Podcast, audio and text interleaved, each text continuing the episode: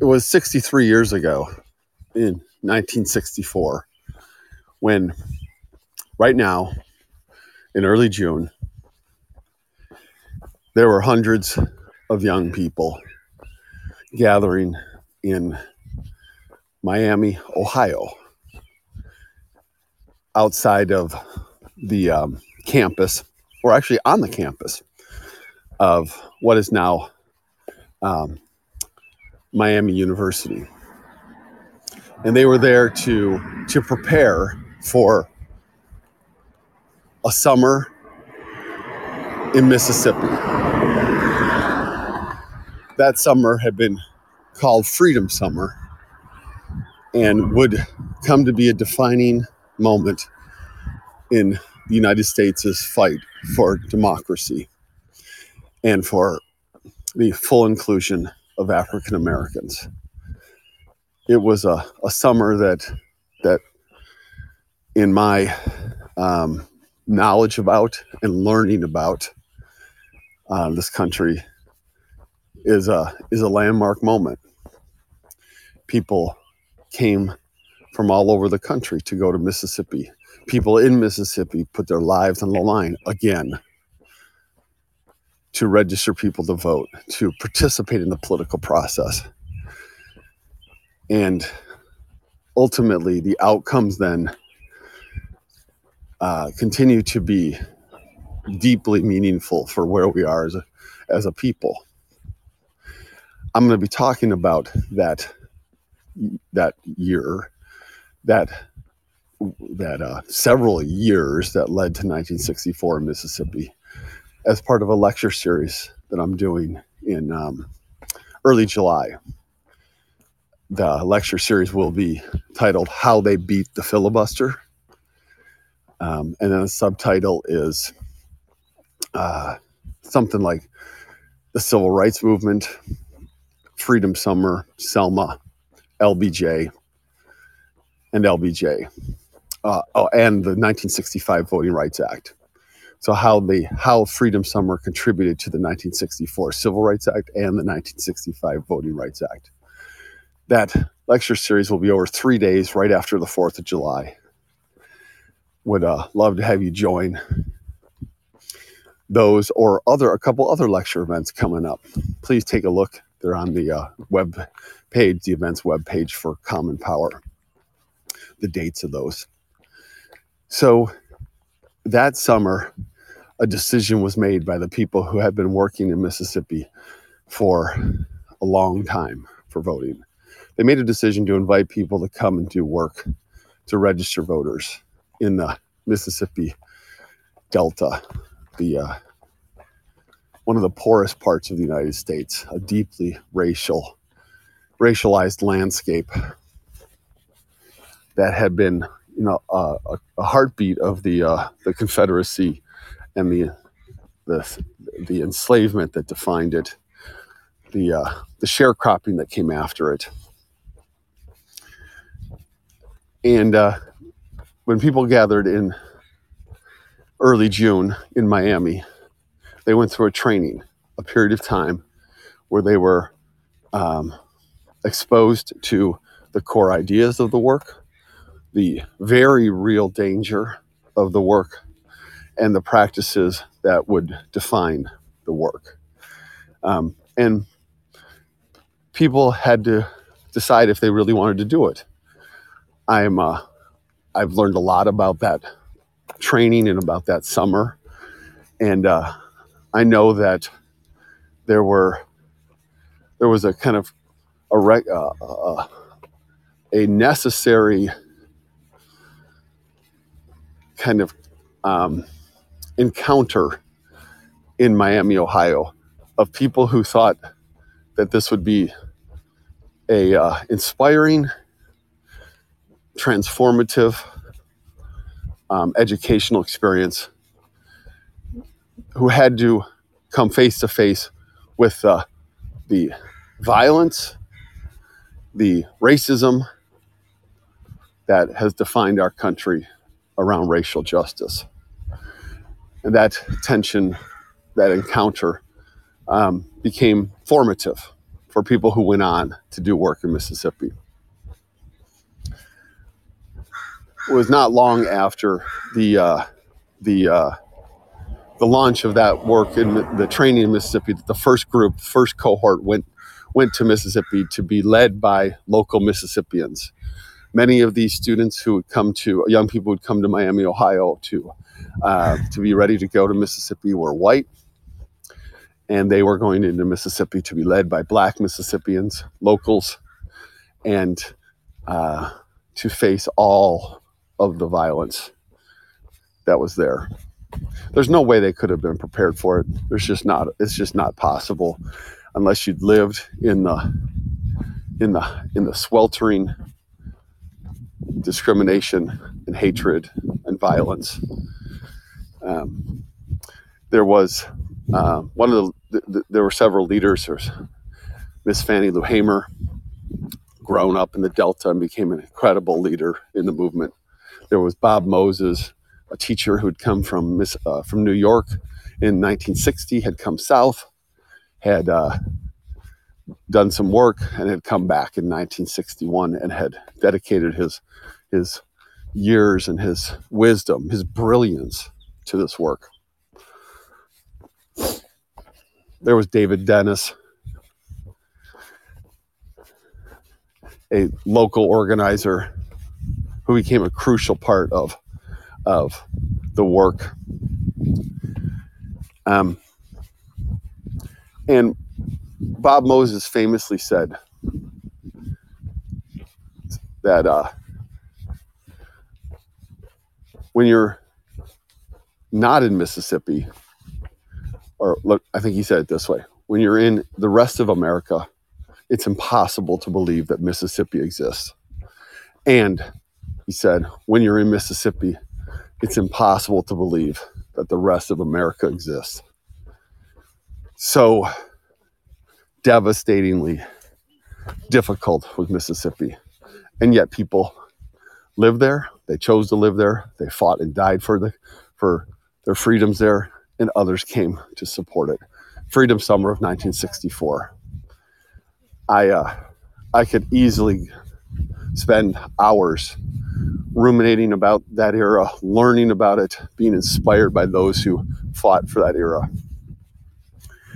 But I start there today because we are entering a summer of challenge.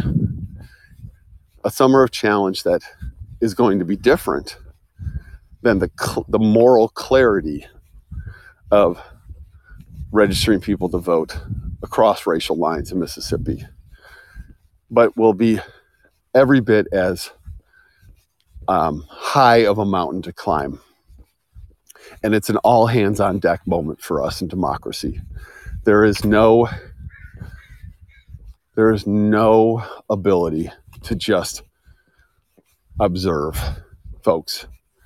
We've got to we've got to do more than observe. We have to be engaged. We have to commit time and treasure to this work. It's going to take all hands for this work. Here's what's coming. First of all, we have landmark potential congressional legislation that's going to come to the, to the floor in the Senate in late June. The For the People Act. And then after that, we will have landmark congressional legislation known as the John Lewis Voting Rights Advancement Act that will be introduced probably after the fourth of July into the House. It will pass the House. It will get some significant Republican support. I don't know how much in the Senate. And it's going to come to the floor probably in late July, early August. We're going to have a re, a rediscussion, another discussion in the Senate about the January sixth commission. I'm, I believe that the Democrats, Chuck Schumer, is going to bring it again. We're going to have the re, the redistricting data that draw that is used by state legislatures to draw legislative and congressional districts. That's going to be released. The data are going to be released in middle of August. We'll start that process, and that's going to move to DEFCON one at uh, probably after Labor Day. So on the side of, of the fight for democracy, the fight to vote, these are these are the most important things that we have seen since the nineteen sixties. These bills and then this fight for redistricting are going to define us for generations as a country. That's one major road that's leading to this summer. A second road is that the Trump cult is moved into another dangerous stage. And this dangerous stage is an, an escalation. It is, it is, it has convinced me that, that we're, we're going to a dangerous place in regards to the belief system of Trump supporters, of the Make America Great Nation. This uh, this next stage is the belief that Donald Trump is going to be reinstated as president. That's the word they're using, reinstated. That somehow he's going to uh, be declared the victor in the twenty twenty election and is going to become president. It's going to, according to this belief system, it's going to occur because these circus audits of, of votes are going to show fraud. This audit right now in Arizona, the one that they're seeking to do in Georgia, the plan is to, to introduce these further. Um, P- Pennsylvania is looking at it. Um, so the first part, the belief system says that Donald Trump will become president again, because these these uh, vote counts are going to show that he should have won the presidency, that he did win the presidency. Another, and the second part of this belief system is the continuing and growing articulation of Donald Trump as the president. Now, actually the president, okay? There is a language among the Make America Great Again Nation that is now becoming part of the of the language of mainstream politics, that Donald Trump is actually the president, that Joe Biden is uh, an imposter, that Trump is the president. Um, this is this is growing. The idea that he's going to be reinstated and that he actually, uh, a second line of argument is that he actually is like the real president. Not, this is not just a, you know, Barack Obama is my president kind of language. This is the belief. I'm talking about the belief that he is the real president.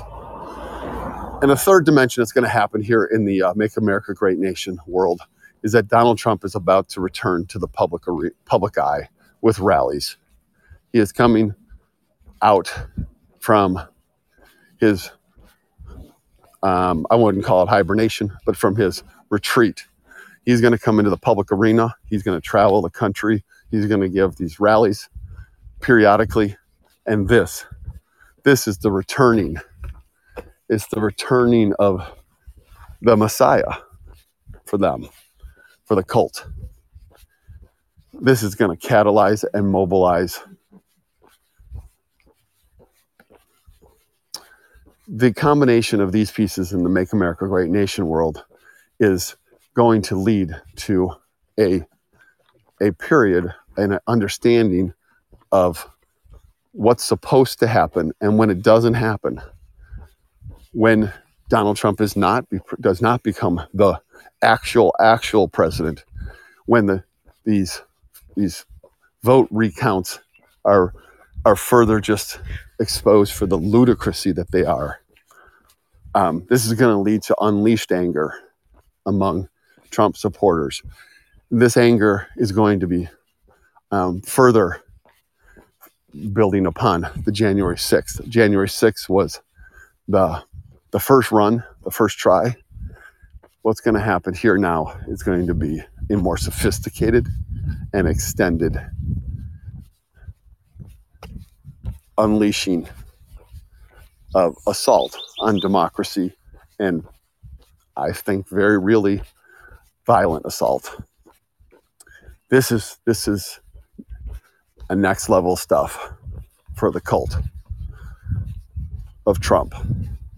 So you've got this piece about like these landmark legislation intersecting with this unbelievably emotionally agitated um, Trump supporters, then interwoven with the the devastating racial injustices that define our country, that are embedded in the push to restrict voting rights all over the country. fourteen states have enacted new laws restricting the right to vote since January first. All fourteen of them um, are states where Republicans control power in the state legislature, uh, both chambers. thirteen of the fourteen, the Republicans have control of the governorship and just rubber stamped this l- law. In the fourteenth one, there's a Democrat, Andy Beshear in Kentucky, who we helped elect um, in twenty nineteen. He vetoed the bill, but the Republicans have a supermajority.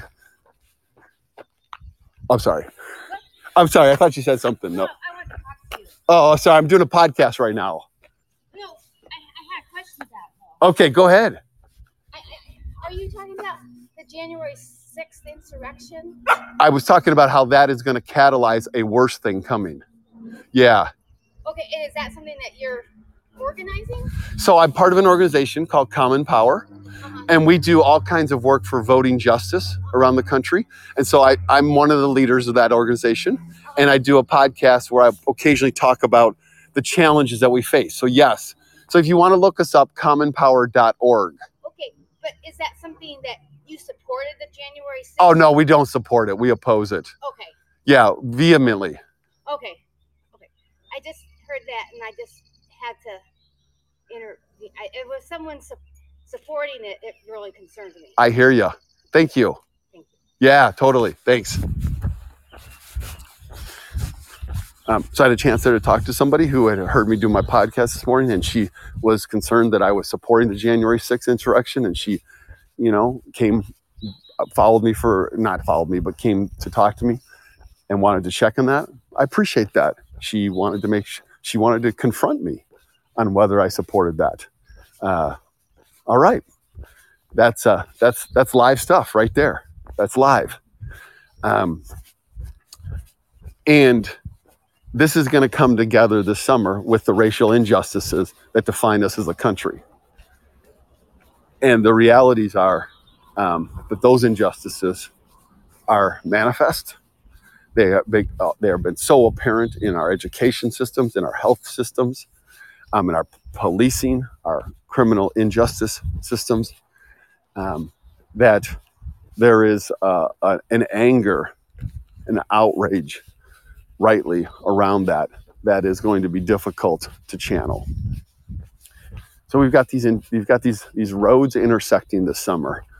The fight for landmark dem- democratic legislation, a cult that is believes their leader's going to be reinstated, and he's about to come out of out of uh, hibernation or retreat, and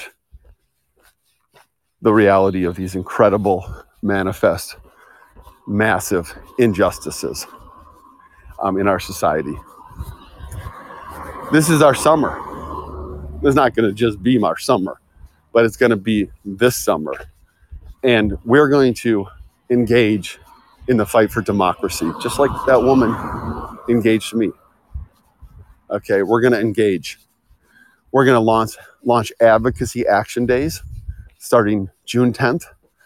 Um, we're going to uh, enter what I'm calling phase two, our phase two of our advocacy this year. Phase one was seeking to block uh, voter restriction bills in states as best as possible. We did work in Texas, I'm sorry, Georgia, in order, Georgia, Arizona, and Texas, and we had some success. Uh, not perfect, but because you can't get perfect in this arena, but we had some success. Phase two now is the fight for these bills in Congress. We're going to have phone banks. We're going to be contacting senators directly. We're going to do a series of lectures. We're going to do a, uh, have an in-person program event where people will come together and we're going to rally together for this work. We're going to have a workshop around telling our stories for democracy. We are going to engage, and we will elevate further as pieces unfold. So next June, next Thursday, next Thursday, June tenth, at five p.m. Pacific time, we're going to launch this. It's going to take us. We're going to need to devote time to this. And if you're willing, treasure to support the leaders that are going to be part of this.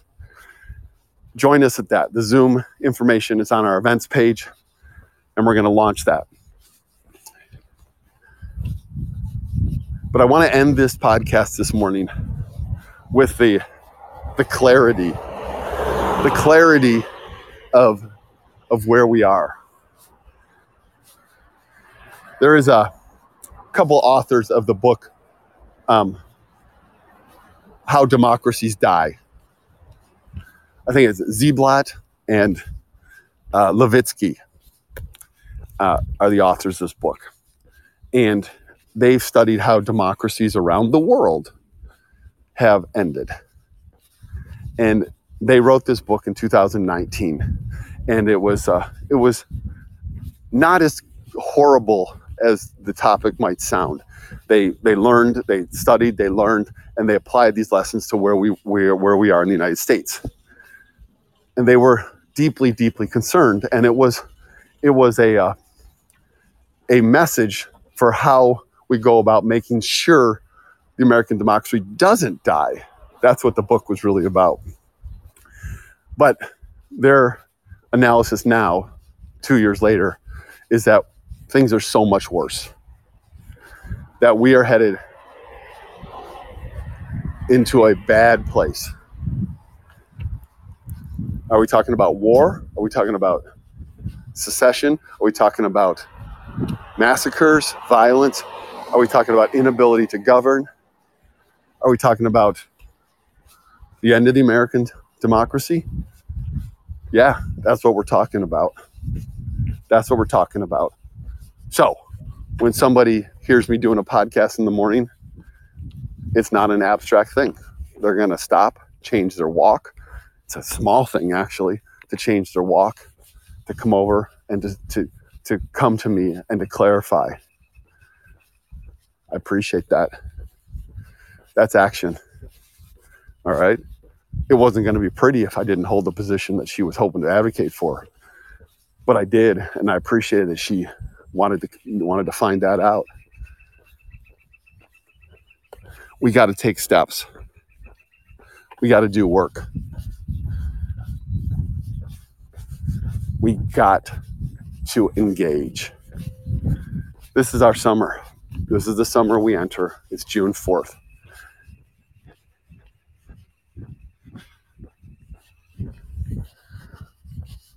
It's different than the nineteen sixties. I, I can't really characterize whether it's more dangerous or not. The racial violence and discrimination is an omnipresent piece from then to now. It's different. All I know is it's our moment now. It's ours. Come join the Advocacy Action Days. Make a decision, please, that we won't just observe, that we're going to do stuff, that we're going to work, we're going to act. In the words of John Lewis, we're going to move our feet. Okay? I'm concerned. I'm worried. I'm terrified. And I'm determined. I'm mobilized. We're together. Let's do some work, folks. This is our summer. Let's do some work. See ya.